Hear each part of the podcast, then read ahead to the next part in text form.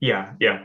Sorry, I, I was going off on on a on a, on a ramble there, but um, yeah, protein and just consistency of the the food you're logging. I think are the two things that um, I wasn't kind of practicing that first time around. Yeah. But um, I'm sure I'm sure we'll get into that now, like or, or later of our approaches currently. So yeah, that, that's what I would feedback to that. So yeah, like you're probably having more protein now and maybe less fat. Would that be right? Maybe more vegetables. Is that right? Right. Uh, it's been it's been sort of different, but um, just yesterday I kind of increased the vegetables, yeah. um, because I was doing the high protein kind of thing. Uh, yeah. Before that. yeah. I think people kind of go from what I've seen with the carb with the calories don't matter um, crowd. They tend to go wrong in the sense that they eat a lot of like just like fried bacon, uh, butter, eggs, all that kind of stuff, and like pretty much neglecting vegetables, neglecting your leaner sources of protein like chicken, beef, where that's going to give you the biggest bang for your buck. So if you combine all that with being in ketosis, you get the really biggest appetite suppression effects. Um, would you say that's probably your synopsis? Because you've got more experience in keto than I have. Yeah, I don't know. Um, I don't know how to approach it in terms of like performance in the gym or muscle or just retaining lean tissue. Um, because that first time around, I wasn't really tracking none of that. Mm. Um, so yeah, I don't know. Yeah, because like you know, I'm I'm trying to think of it from the person that was giving me or that was putting out the information. Um, I'm trying to understand like you know why they believe in the kind of not tracking calories um, and just going off of you know appetite and hormones is is how they would explain it. But I guess if you if you kind of just log it in your head as well of what you're eating, like you know, I have to eat this much um throughout the day, this many times. Yeah. That's another way you could do it as well. So I'm not I'm not trying to I'm not trying to shit on that approach, but I'm trying to think of like how or why they approach it that way. Um, I guess. I'd say I'd say if you know if you can get appetite down low enough, you probably will lose some weight. Um, but then at, there'll be a certain break point where you're going to have to track calories. Like for example, um, with me at like 96 or 97 kilos, um, pretty much anything, any dietary change I made at that stage would have dropped weight because I was literally force feeding food in myself, you know? So um, it was quite easy to drop weight at that stage because it was just a case of, well, you know, stop having the mentality of bulking, I guess is really it. And like, while people don't necessarily have the mentality of bulking, a lot of people will just overeat, you know, consistently on a week to week basis. So yeah, I think just that makes a change. It's like if you're training a beginner just getting a beginner in the gym, you're going to get to see results. It doesn't necessarily mean your approach is good. And at a certain point, you'll have to have a break point where you'll have to actually start getting more detailed. And I guess that's a similar thing with keto. You can do so much um, just by not tracking, but at a certain point, just because it naturally lowers the amount of food you eat, but at a certain point, you'll probably have to track. The phrase that I, I used before is that um, you don't always have to count calories, but calories always count. Yeah. Yeah, yeah kind of simplify it for people. Okay, yeah.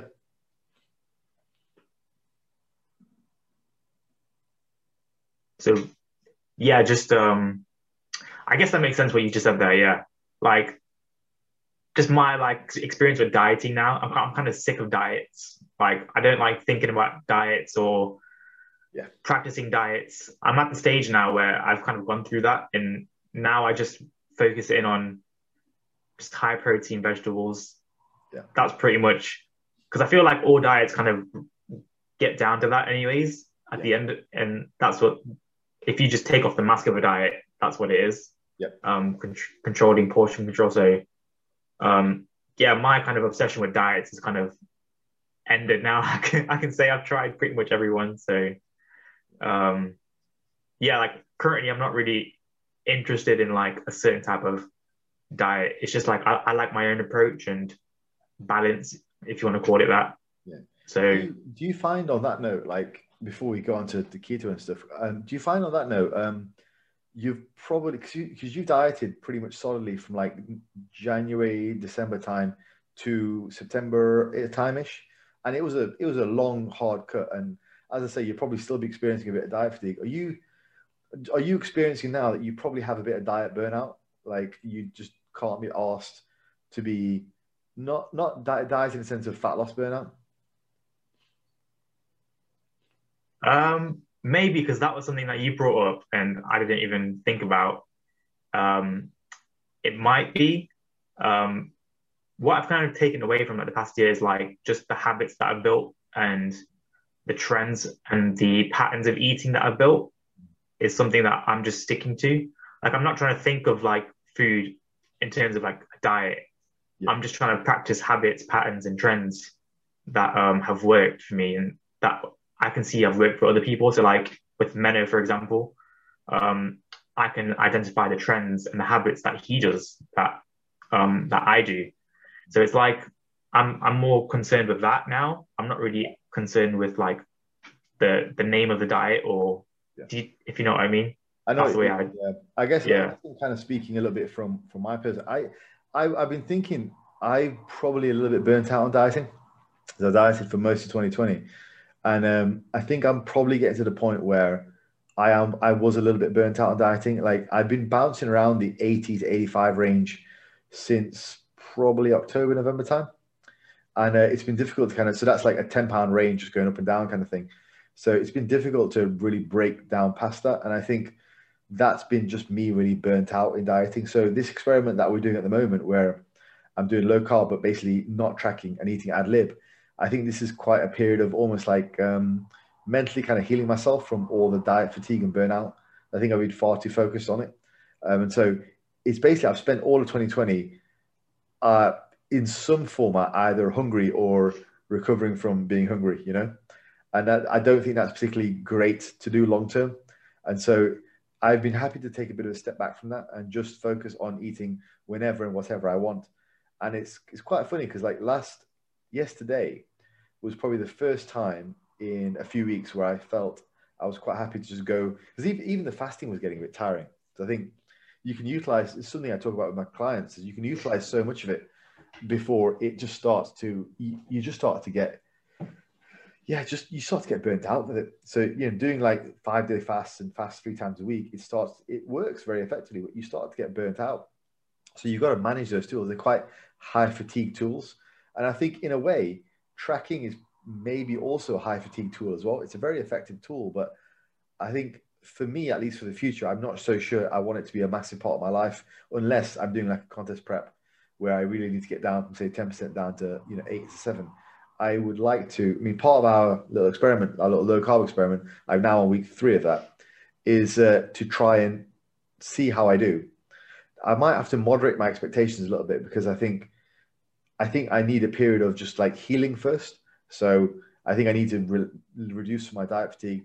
That'll make my sleep better, all that kind of stuff. And yesterday I was saying was the first time where I got really busy with work, and I ended up not eating until four o'clock. But that was a that wasn't a conscious choice and then I ate at four o'clock. And I didn't eat much yesterday. I had that big sort of steak meal, uh, but that's about it. Um, so basically, I think eating ad lib has allowed my appetite to normalize somewhat. And I think with all the fasting and all the dieting from last year, I was probably getting to be a little bit burnt out.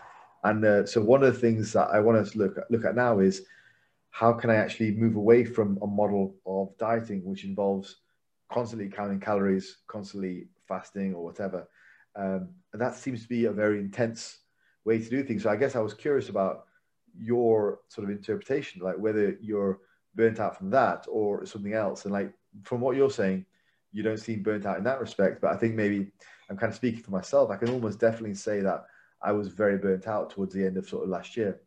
And like this year, having this perspective and just eating basically whatever I want or whenever, whenever I want and whatever I want and how much I want within the confines of a few dietary rules has been has not felt restrictive to me. That's felt like I've been a bit more relaxed. Everything's been a bit more I'm still able to eat. Like today, I woke up and I'm actually pretty hungry, um, so I'll probably have some some a big breakfast. Um, but yeah, I don't, yeah, that's. Um, I think that's the thing. My, my low carb experiment will be, it'll be a bit up and down. I think. I don't think I'm going to lose weight straight away, um, but I think over the long term, it's probably going to be quite helpful in reducing a lot of diet fatigue. Yeah, um, to feedback on that, how do you feel about eating to satiety? Because to me, that sounds tricky. Like, with my appetite, I don't know how that will go. Like, I don't know if I'll put on weight like doing that because I feel like the tracking kind of keeps me um, accountable Yeah. and I won't be complacent. That that's why I weigh in every day.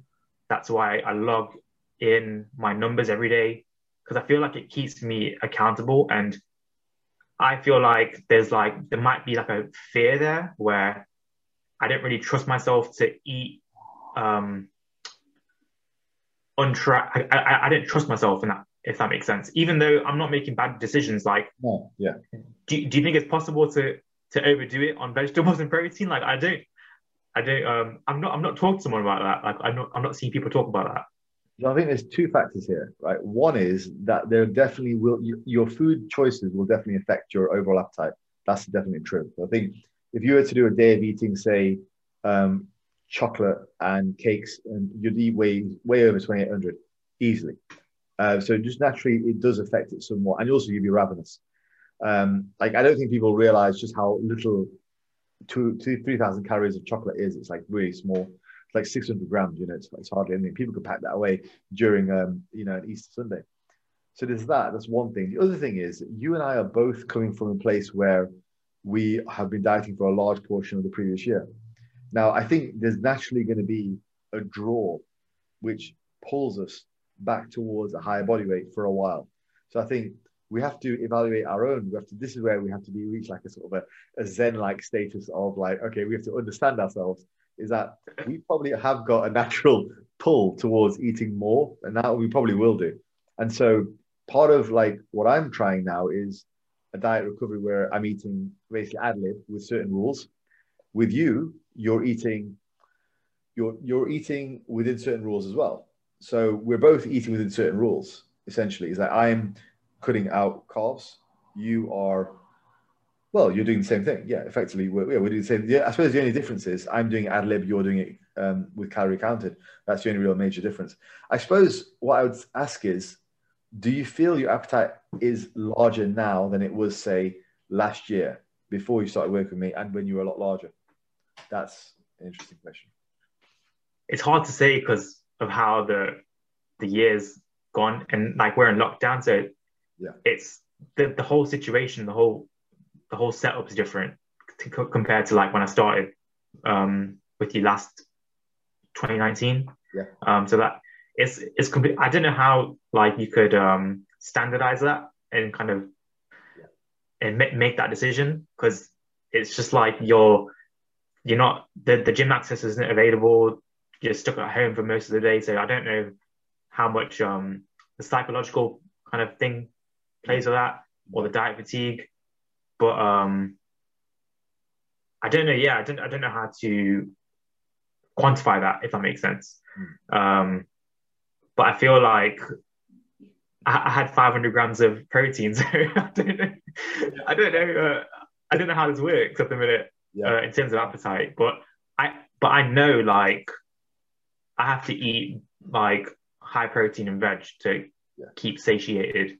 Um, that's the best way I can describe it. Um, yeah, at the minute, that's the way I would uh, describe that. But the taste and smell thing is weird as well. Like that's playing a part in this Yeah. where I'm not having fatigue with food options because it's just there to get eaten. It's weird. It's, it's really weird to to kind of feedback on. Yeah, I think I think the similarity I've seen between both of us though is that we want to focus less on the diet, and we want to just you know it want it we want it to just be an automated thing. I think that's possibly maybe part of it. You know, maybe I don't know. That possibly might be a sign of a little bit of burnout. It's like we're kind of over it. Like you know, that bad girl thing. I'm over it. Uh, so like that, we're probably there. I, I'm definitely like at that stage where I'm over it. I don't want to be thinking about diet massively. My own diet. I'm too busy with work and I just don't want to be putting together like complicated sort of fasting schedules. I just want to eat when I'm hungry. And I think that's why, and I think for you as well, like the high protein, high vegetable, like I'm doing high protein vegetable, tends to allow you to do that. It tends to allow you to be in a place where it's like, okay, I can just eat when I'm hungry. I'm not too bothered about trying to, you know, draw calories out or feel that real gnawing hunger. Because I imagine there were times when we were doing the PSMF, like there was some pretty bad hunger. Like you don't really want to be experiencing that again any, in any rush, and there's no need to because you're you're lean now. So um, yeah, I think that's possibly a sign of like, okay, you know what, there is a bit of diet burn. I, I don't think like, for example, if I if we were to do a contest prep diet right now, I think you'd be able to do it. I just don't think you'd particularly enjoy it though. Is that fair to say? Yeah, I think what I'm looking for is simplicity. I think that's what just, just what I want at the minute. And I just got I just I discussed that with you as well. Like I just want like everything to be simple. Like I don't want to overthink anything. Yes. I think yes. That's another thing as well. Yeah. Totally. Totally. Yeah. Yeah. I get it. Yeah. Right. So um, yeah, I think we were going to talk a bit about the uh, the Menno podcast. We've been going on for yeah, a while. Actually, you okay for time? Yeah. Yeah. Okay. Right. Yeah. Yeah. Me too. You know what? I'll... So yeah, this is the story of my the camera that I bought. I got this especially for the Menno podcast. I bought this. This is a Logitech 1080 Stream Cam. It's supposed to be really good. Um, turns out it's got a USB C connection, which wasn't clear on Amazon.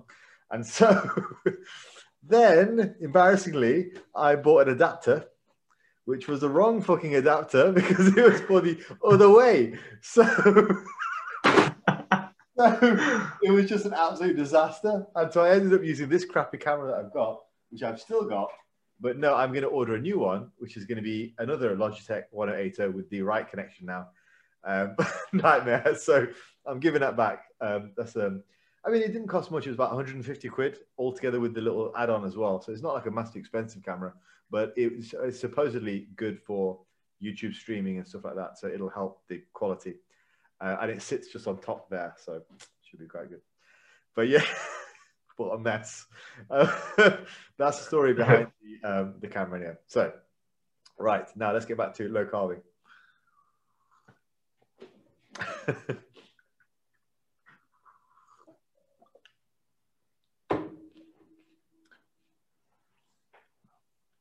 right, so um, I think we were going to talk a bit about um, the Menno podcast.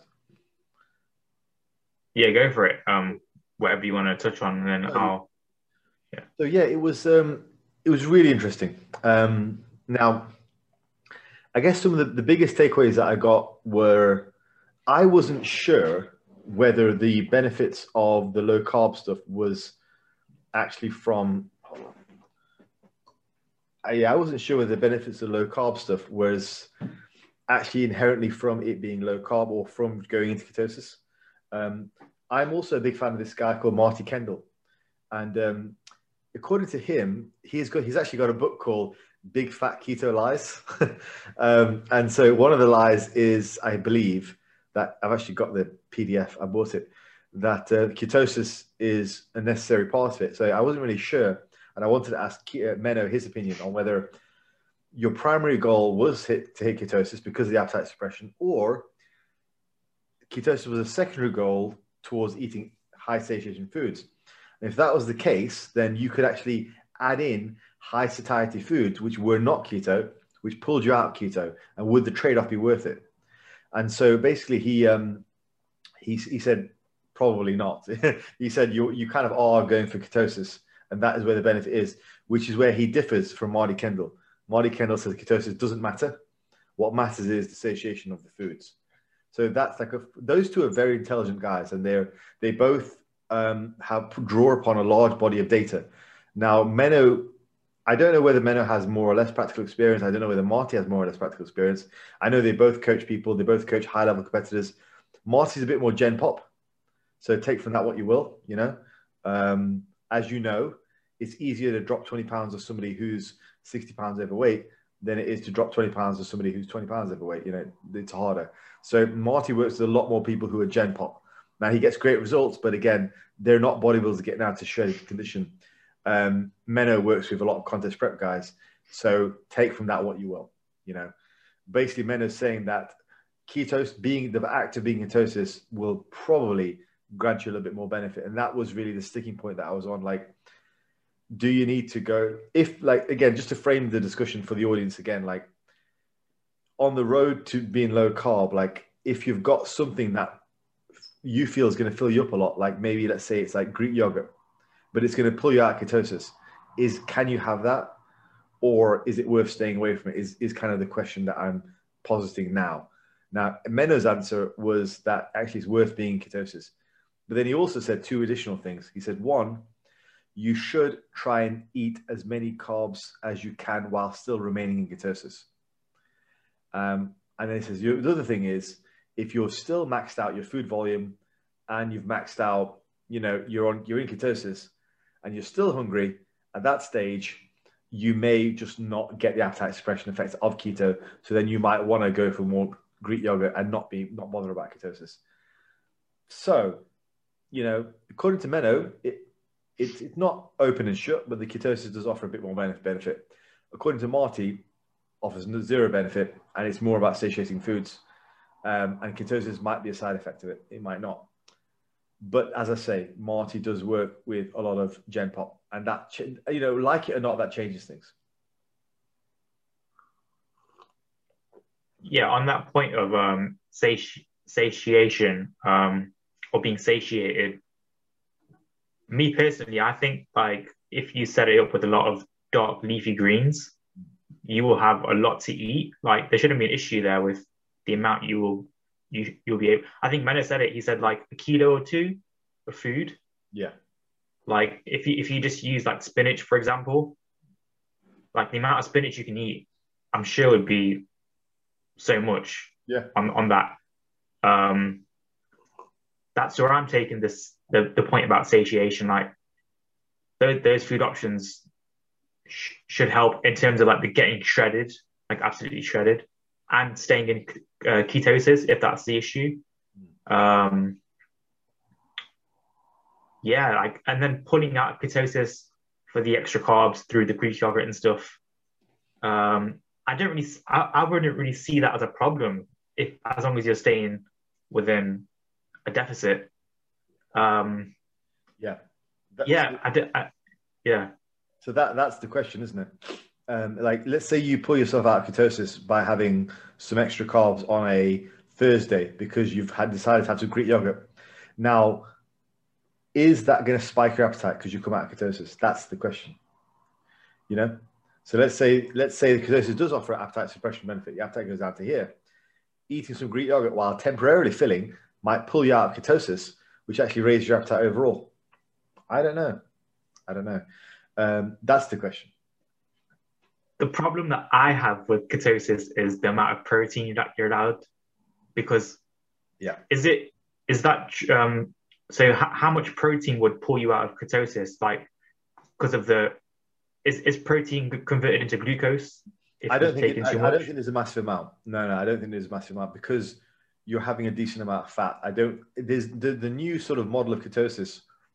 I think this is different from when you were doing it originally. I think when you were doing it originally, you probably heard low protein, high fat, right? Yeah. Is it now?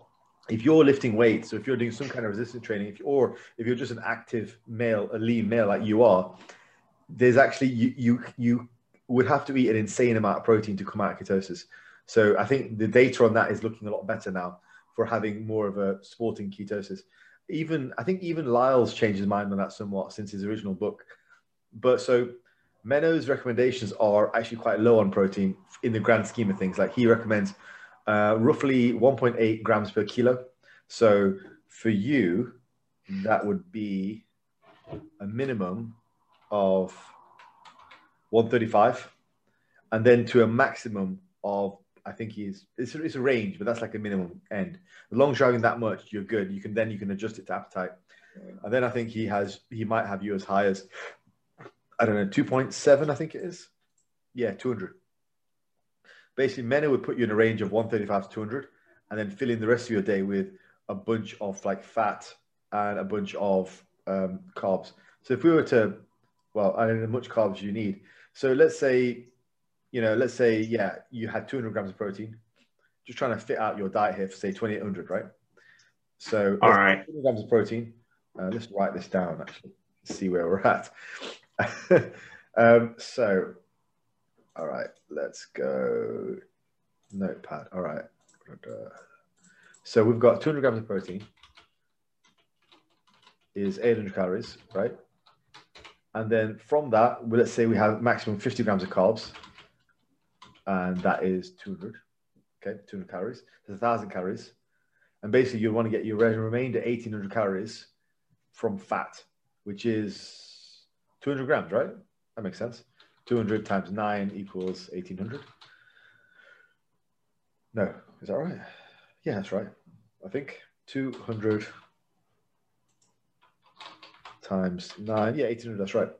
So yeah, you, your macros would be under Menno for maximum protein, 200 pound protein um, for 800 calories, 50 carbs for 200 calories of carbs, um, 200 grams of fat for 1800 calories of fat. So that would be your approximate macros for if, me, if probably if Menno was to put you on a fat loss keto thing. Um, maybe worth a try at some point. I mean, in terms of fat, you're not having anywhere close to 200 grams of fat, right? I think on one day I hit around there, but then protein. Yeah, I think I would I would struggle with it just because of the like the with, with the vegetable probably intake. Yeah, I probably could do it, but I wouldn't be like. I'd probably be happier with another approach, but I could see myself doing that because, um, like I was looking into sources like cheese um, instead of the the Greek yogurt yeah. um, or the cottage cheese. Um, using fattier cuts of meat was another thing that I was looking into. Um, but what, the way I ended it ended up doing it was like protein was jacked, um, fat wasn't as high. Yeah. Uh, carbs were like I was doing well with the carbs, like they were under 50 grams, but it, it was just that issue with protein that I had. I just couldn't I couldn't lower the protein for the for the extra uh, extra fats. Like that was what I was looking at it like. Um, you had. I'm looking at your your spreadsheet here. You had on that day. Oh, you got it. got it up. I thought it'd be, it'd be good to get it up. So on that yeah. day, you had um, 50, 56 grams of carbs, 60 grams of fat, and 500 grams of protein.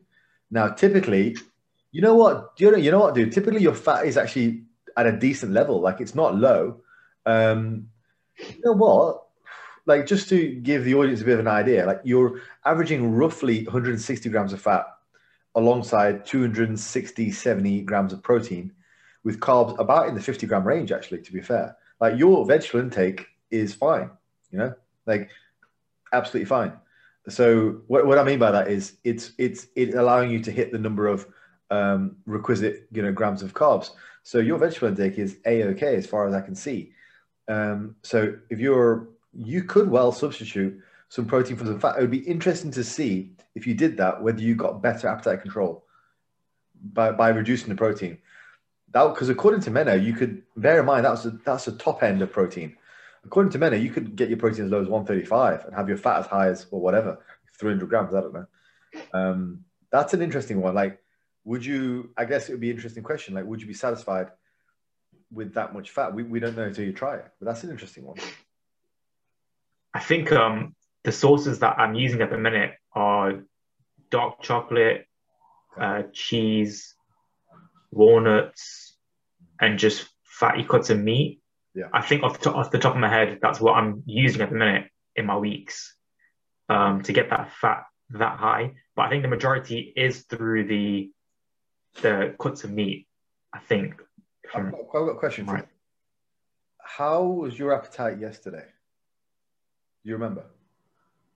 Uh, with the veg um, coming in, because I yesterday I put in the veg. Yeah. Um, yeah, it, it, it was it was fine because, with that vegetable intake. Because the day before, on Friday, you pretty much completely approximated what Menno would recommend.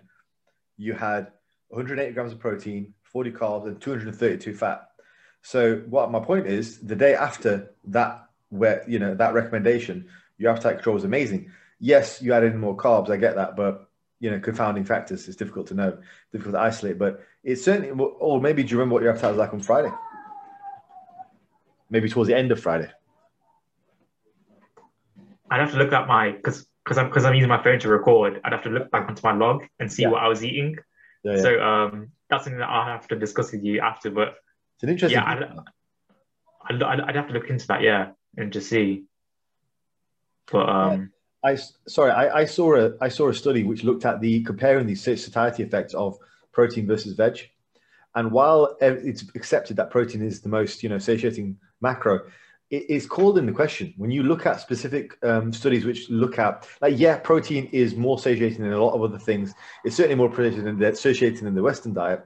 But if you look at protein comparison to and obviously even marty kendall would agree protein and fiber is the best you know most satisfying um, combination. But if you look at the difference between protein versus vegetables there is a study which does that and it shows that vegetable intake was comparatively um, better for satiety than just protein intake. So if you really want to get down to the wire, it is vegetables, it's not protein. They both help, but like the numero uno is probably vegetables.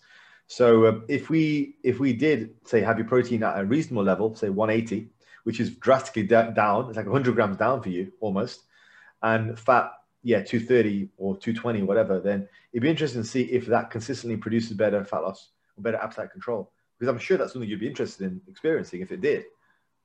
And it might be closely more approximated to the um, golden age diet as well, according to Rick. I don't know. It's interesting. I love all the experimenting and just trying out new stuff. Um, at the minute, I don't know if, if I'm a, if I'm a good control because yeah. because of the taste and smell. I don't know yeah, how that yeah. I don't know how that because I could just sit there and be eating blocks of cheese and like what the hell? do you know what I mean? So I'd have to I'd have to either wait till it, it comes back and then try it and see how I felt. Yeah, yeah. Because I, I could I could literally I think the other the other week or the other day I was just eating like seven to eight eggs hard boiled, and I, I do that.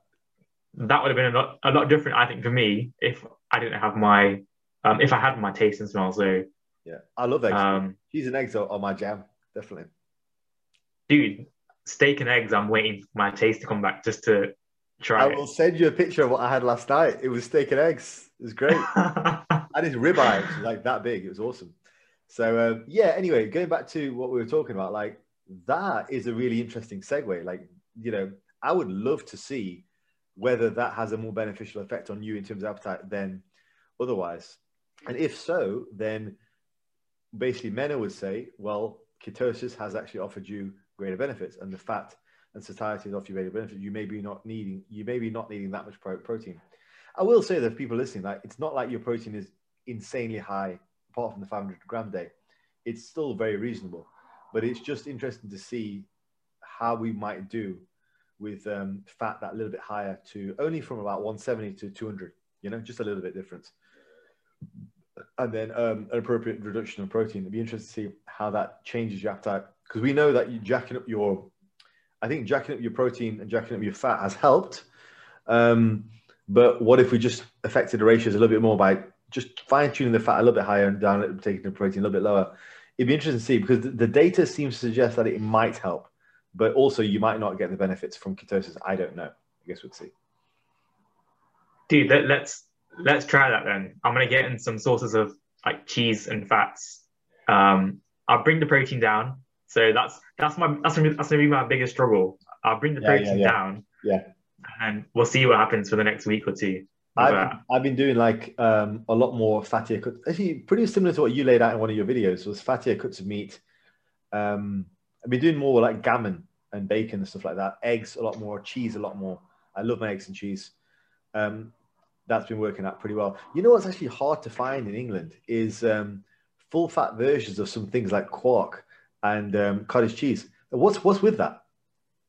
Yeah, in Asda, I can't find full fat. I can find full fat uh, yogurt, but not um, cottage cheese. It's always fat free. Or quark, or quark. You can't find full fat quark. Yeah, yeah, same. Yeah, ridiculous. But yeah, um, so that was one of the big things that come out of of the Menno conversation was this whole idea behind ketosis versus satiating foods. There's a lot of crossover. It's kind of like a Venn diagram, you know. um, and, and then the ketosis may well offer you that bit of benefit. See, I don't know at the moment because I'm not tracking calories. I'm just kind of going off. I suspect I am in ketosis, but I don't really know. So I'm not I'm not the best indicator, and I, I actually don't really fancy. I, I probably am in ketosis because there's nothing I'm eating that would pull me out, and I'm training as well.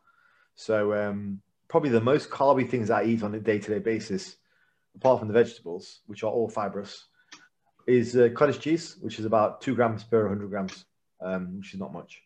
So on that note, actually, this stuff is magic, right? So this is um, bulk powder, zero calorie syrup, and this is the uh, I think it's you can't read it from there. It's the uh, maple maple flavor, uh, but it's great. Like if you put a bit of that with cottage cheese, it's a great snack.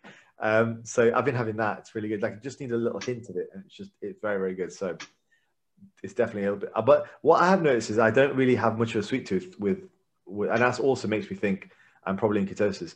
I don't have any sweet cravings. Like, what about you? Do you get this? Um, not really. In the in the in my, in my cutting phases, what I found was was that I was reaching for squash, um, quite regularly. Right. And thinking back on it, I was doing that because I was looking for a sweet kick. You do that now? Um, not recently, but just Yeah. thinking because I heard someone say that um, they would they would drink liquids, but it wouldn't be just plain water. Right. And I think the reason why they were doing it was to get a sweet sensation through like a diet soda or or like say squash. Um, but not recently. Um, but I did find myself in the cutting phases doing that, and it was something that might have been you know unconscious or Has that, just has that been a conscious choice for you not to do it now then? Or you just naturally stopped doing it? um Or like Diet Cokes and shit like that? I I would yeah I, I just haven't been practicing it recently but it was it was something that I like doing like um the sparkling water as well was another one Yep. but I just find like at the minute not really having to Yeah. to reach to reach for it if that makes sense I'm but it is nice yeah I'm yeah. I've, I've not been doing it. And like, I wonder why that is. You know, I've not been going for the Diet Coke. I've not been going for the sugar free, like Jello, you know, mix. I've not been for the dilute juice. I just have plain water or I have coffee or tea. Um, that's interesting. It's basically getting rid of a sweet tooth. yeah actually yeah it ma- makes sense yeah I, I just realized that I, I was saying earlier that I wanted simplicity but now I'm like yeah let me just try this like new new habit but I guess in like lockdown, it's something to look forward to. So like I've got something to make a challenge for now. So yeah, going going forward, yeah, um, these little habits and stuff, I'll keep note of as well because um, I, I I do like my orange squash and strawberry squash, but I've not been yeah not not been using them recently. So because you were doing a lot of the uh, the lollipops and stuff, but you've not. And obviously it's cold, but like you've not been doing a bunch of that stuff either. Like um, it's interesting because I I noticed it the other day because I, I normally when I start my day I normally have two liters of of juice made up. I'll make up like a dilute juice with like and I'll neck that in the kitchen and I'll make up another one. So like before twelve o'clock I'll already have two liters of fluids, you know. Um, but I've I've been putting in less and less dilute juice because I don't like the taste is t- tastes too sweet now. One of the things that Menno said on a side note is that there's research to show the best way to um, kill a craving is not to give into it, but it's actually to kill, to, to starve the craving. And I, I wonder if that's maybe what we're seeing here. Like, I'm not really fancying sugar and chocolates and shit like that. And I normally, I'll have a bit of a chocolate Saturday night, but I couldn't really give a crap about it right now. that's that's interesting. Yeah, just to because because we, we might be doing it without even thinking about it, Yeah. but now we're kind of re- now we're kind of realizing that. So that's weird. Yeah, I I just like my my uh, dark chocolate at the minute, but that's quite bitter. It's not really, it's not sweet. It's it's more bitter, isn't it? What percentage do you have? I think it's um, it might be ninety to hundred. Yeah, so it's full on. The the way the cocoa kind of um solid feels, the texture of it is really nice. Yeah. Because I was having peanut butter as well recently, and just the texture of peanut butter felt really comforting, even though I couldn't taste it. It was like Uh, it just felt really nice. But I think pe- peanut butter has is it carbs? Is it too much carbs? It has, as a food, yeah. I think I think that those those kind of peanuts generally avoid them, or too many of them at least. I think there are some some peanuts like walnuts, which are actual true peanuts. A, a, a peanut aficionado would, would tell me the difference between the two, but yeah, I was going to say, um, yes, I think it's it's an interesting thing then that we've both experienced a bit of a reduction in in needing sugar um, or wanting sugar, having those cravings. Yeah, that is quite a big one, isn't it? Because also, if you look at the content you've been putting out lately, a lot of it has been sort of high protein, high vegetable, pro protein, pro vegetables. Like a lot of the content in the early days when we were doing, when you were doing the um, the previous diet, the first major diet, there were a lot of like sort of sweet substitutes. There's not as many of those now. Um, it's very subtle change, but it's there, isn't it? Like I'm noticing it myself as well. I'm not really wanting that sweet stuff. Like I'd rather reach for like a hard boiled egg or a slice of cheese, which sounds really weird, but there you go. Yeah, I I um added in a kiwi yesterday. I think it was three kiwis. It's a fruit. Um, but for the last week or two, I've not had fruit um that regularly either because I, I did like my frozen fruits. Mm. Um, but yeah, like I've, I've practiced all the flexible um dieting uh, treats and stuff like like coming out the uh, the cut. Um, so I've done all that, and to me, like yeah, more the more attractive thing at the at the minute to me, and probably for the future, is just vegetables and protein. Mm. Um, that's what I'm kind of thinking at the minute. Anyways, that's more attractive to me uh, going forward. I've traditionally kind of had people on um, sort of um, refeeds or or cheat meals, stuff like that, if they've been on very restricted diets. But I mean, part of me is thinking maybe that's not the way to go now. You know, maybe it's just to uh, it's it's a difficult sell, isn't it? If, if you get a new client who's says, okay, I want to drop some weight, it, it may well be difficult sell to say, okay, you're going to have, you know, chicken and broccoli. And that, well, obviously that's not, it's more to it than that. But, you know, it might be a difficult sell to say, look, we're going to have high protein, high, high, high vegetables, and that's it um, until the diet's over. But um, if, if it's actually better for their appetite control over time, then, you know, maybe that's actually a, a better way to go because you, you're thinking about building habits for the long term. And if you look at setting someone up with, you know, a refeed or whatever uh, during the course of the week, it may well be negatively influencing their relationship with food potentially and more the stability might be a better idea. In the same way that you know the whole flexible dieting thing like yeah you can have whatever you like within your macros it provides it, it, it just keeps your cravings uh, just all over the place. Um, so it may well be the better approach. I mean it's certainly proving to be quite good for me. Like i it's not like i have to force myself not to indulge in like chocolate. I don't really want to. It doesn't come across my mind. And that's a very different thing than, than saying I'm doing this, you know, I'm forcing myself to do it. Like it's not an effort for me. I get to eat whenever I like, whatever I like. It's not a big effort for me to diet this way. And I don't really want sweets and chocolates and things. It's not something I've even thought about. Like literally, I think you and I have just clocked onto the fact that we've slowly started to not want sugar as much, like just in this podcast. Um, it's kind of weird. That's interesting. Um, like the individual approach that you take um, it might play into like post contest, which I've never done, but you have. So maybe you could shed some light on that. Um, the need for like that post binge, that, that post show binge. Um, even in that first cutting phase where you gave me the cheat meals and the refeeds, I wasn't really too fixated on it because I remember asking you like, can I still have fruit and stuff for the refeed? And you were like, yeah, but fiber, watch out. Yeah. Um, and I was still asking you like, should, should I still track this stuff because I still want to track it, like I still want to be accountable for it. So I guess I was building those habits back then, anyways. Yeah. Um, but yeah, like, because I I remember, or I, I've just recently been listening to um the golden era, and they used to talk about that one day on the weekend where they just blew out. Yeah. Like they woke up the next day with all that water fluid, and then they worked it off throughout the week. Mm.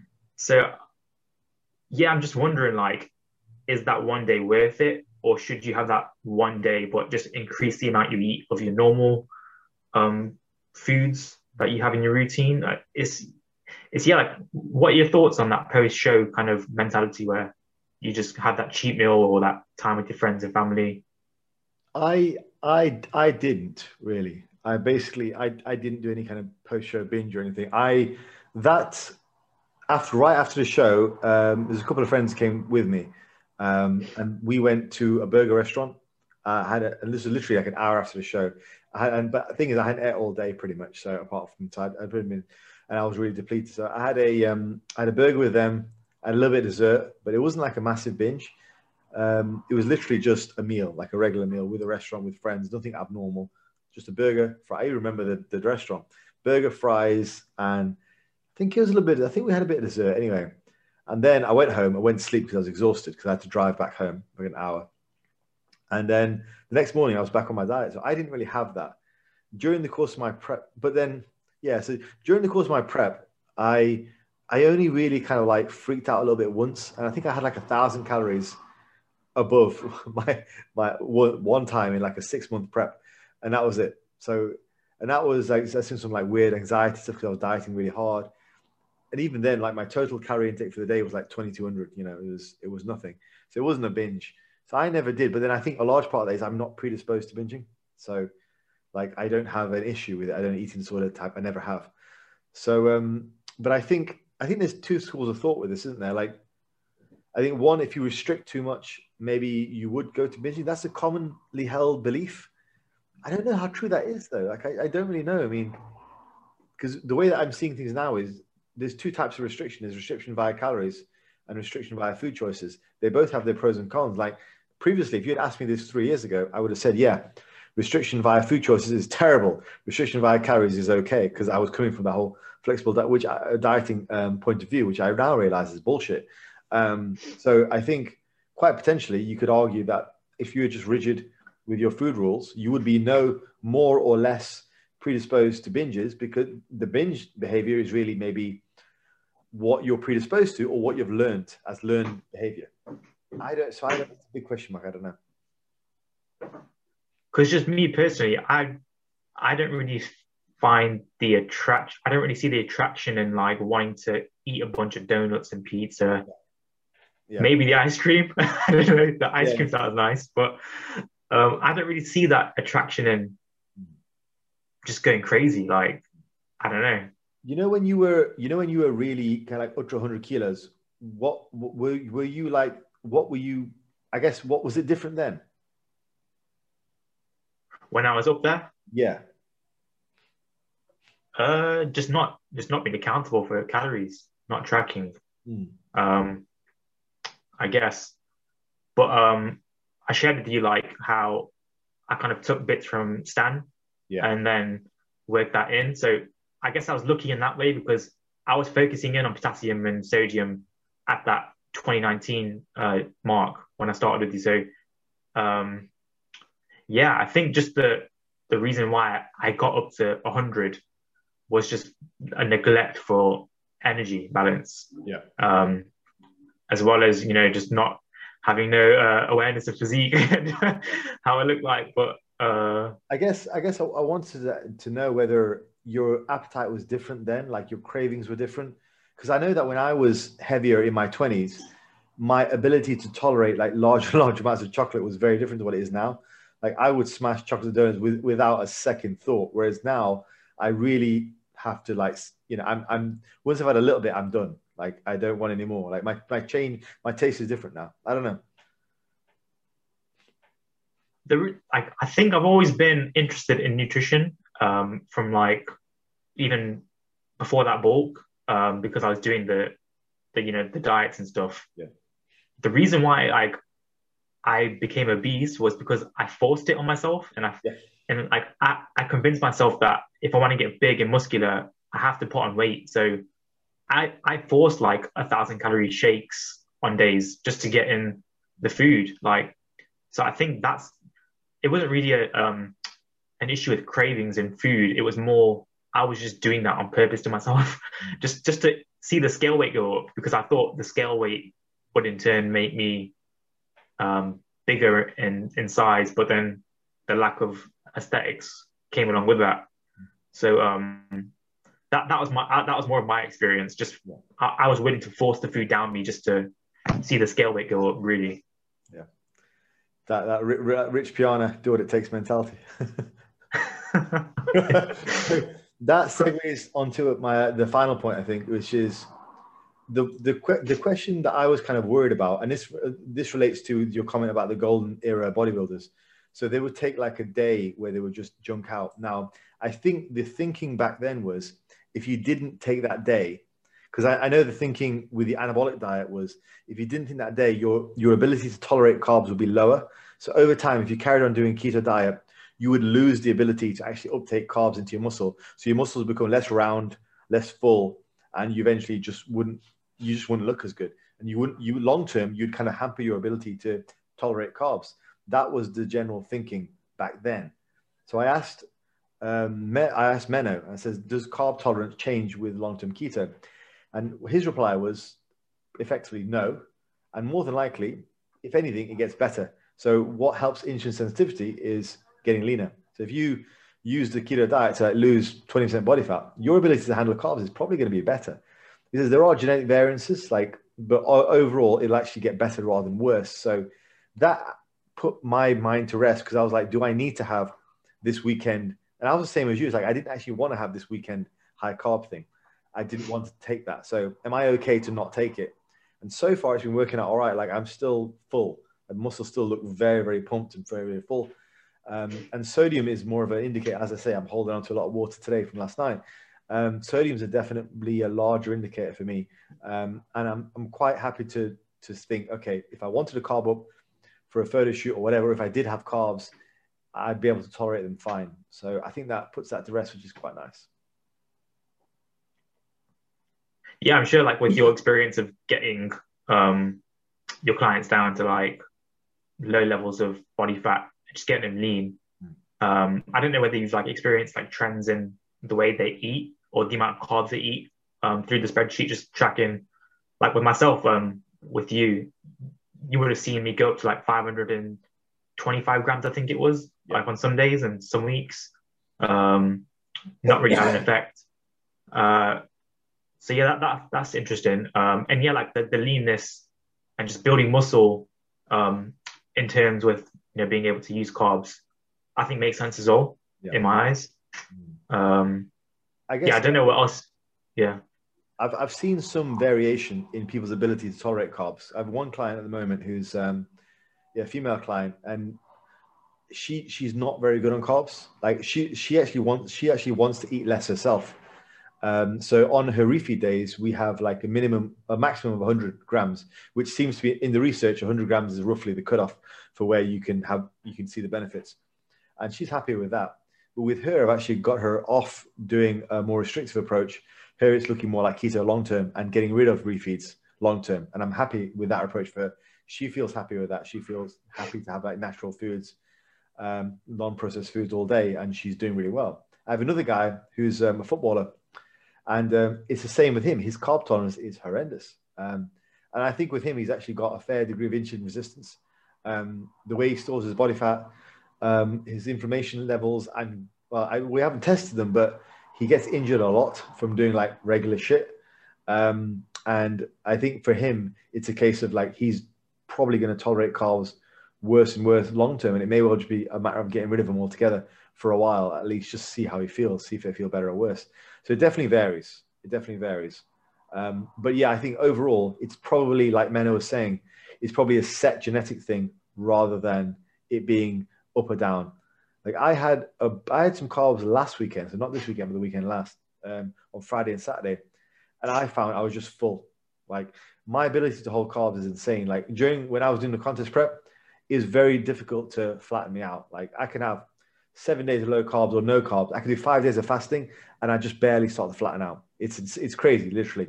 That five days of fasting I did, that only then was I starting to look flat. But my muscles were insanely full. Like if you look, if you look at my contest prep uh, photos, muscles are popping out all over the place. Like body fat's always been more, body fat and water has always been more of an issue for me. So I think I'm actually an insulin oversecretor. Um, and while we didn't go into massively, I, I seem to agree with me when I said that on the podcast as well. So um, yeah, I think carb tolerance is probably much more genetic related than it is anything else, despite body fat or whatever else. So it means that if you are pretty good at you know tolerating carbs initially, you're probably not going to be any worse, or you might even be better on a on a low carb keto diet. On that note, if if I didn't like after a refeed day experience any changes in my physique in the mirror, like would that be a case of like me not holding onto the carbs or how how heavy was the refeed? Um, no, just thinking back to my experiences with refeeds. Um, because on some days I did I did see my actually on one day I refeed around 400 to 500 grams I think it was, and there was no change in scale weight. Well, uh, and then well, that's different. Changing scale weight is Yeah. different. Changing the way your body looks. Like my scale didn't change much either, but my muscles just blew out um, because I dropped water and my muscles kind of filled out. So uh, yeah, there, there's a difference there. I've yeah, I've never really noticed a difference in the mirror, if that makes sense. Yeah. Like I don't know if whether that's just me or I should have maybe taken pictures, but I've never really noticed like a significant amount Yeah. in in that regard. Um, yeah, just that's that's just my experience with with refeeds. Um, even the recent ones with like the Rice Krispies and potatoes. Um, yeah, I can't I can't really say like how I looked. Maybe I should maybe I should have taken, should have taken pictures, but just from my visuals, yeah, You know, do you, remember I sent, do you remember I sent you that picture midweek um, of me in the gym? That was that was that I was getting sick pumps all week, and that, and that was probably because I had the carbs the last weekend. Um, literally, I could just pick up a weight, do a few sets of squats, and everything just pumped up. Um, now, it's like it's fun, sure, but like then it's the case of that might set me back. You know, doing that on the weekend might set me back. But I've got sick pumps all week this week. Um, so you know that was I I had the carb load last weekend. So uh, take from that what you will. So I think I think my ability to upload carbs is pretty strong. Um, but it's a double-edged sword, isn't it? It's like if that's great, but it's throwing your dieting efforts off, then leave it until you're lean, I guess. yeah, I'd have to like look into that or, or just pay more attention to my refeed days if I do ever have one. But so far, I've not really experienced that. Something else, like a, little bit, I don't know if it's if it's if it's a bit um, anecdotal or rowish, but have you ever heard Tom Platz say like he switches up his his macros depending on the season as well? Okay, how, how does he do that? this is something that I heard him say. It's just random. Um, but he was saying like in the when he when he started in the 80s, in the early 80s, so the 1980s, 81, 82, he switched to high carb, and before that he was doing high fat. Yeah. And and he it's not, it might, might might sound a bit burish, but this is something that he said. He said um he's he said switching between low carb, high fat in the winter to high carb, low fat in the in the summer. Okay. What, what do you think? What do you think about that? Well, you know, the original forms of periodization was done by the season. So back in like 1950s, I think it was the 40s, when they first started to look at long-term data, they found that people were able to tolerate more workload in the summer and less workload in the winter. This is covered in uh, Bill Starr's book, The Strongest Shall Survive. And that was the most earliest forms of periodization. So you could, people were shown to tolerate uh, better workloads in the, in the summer and actually to be able to do more work. So um, I don't know if that's something to do with what Tom Platz is saying, but seasonal differences are, are the granddaddy, the, the, gra- the great grandfather of where periodization came from. So it's not ridiculous, no. All right, because yeah, because obviously, like he, he came from that low fat kind of era. I mean, sorry, he came from that high fat kind of era, Yeah, yeah. and then he and then he described saying, "I switched to um, high carb." Even uh, Rick Drayson mentioned that he goes, "I tried the high carb approach as well, and it worked well for him." Um, but one thing Tom Platz did say was is that every like hour and a half he was hungry, Hmm. so um, On the high carb. that's something that that's something that I can relate to. Yeah. Yeah. So I, I, can, I can I can relate to that, and like thinking about that, I'm like, well, for appetite, I might want to stick to higher fats. So that was interesting just to come across and just listen to.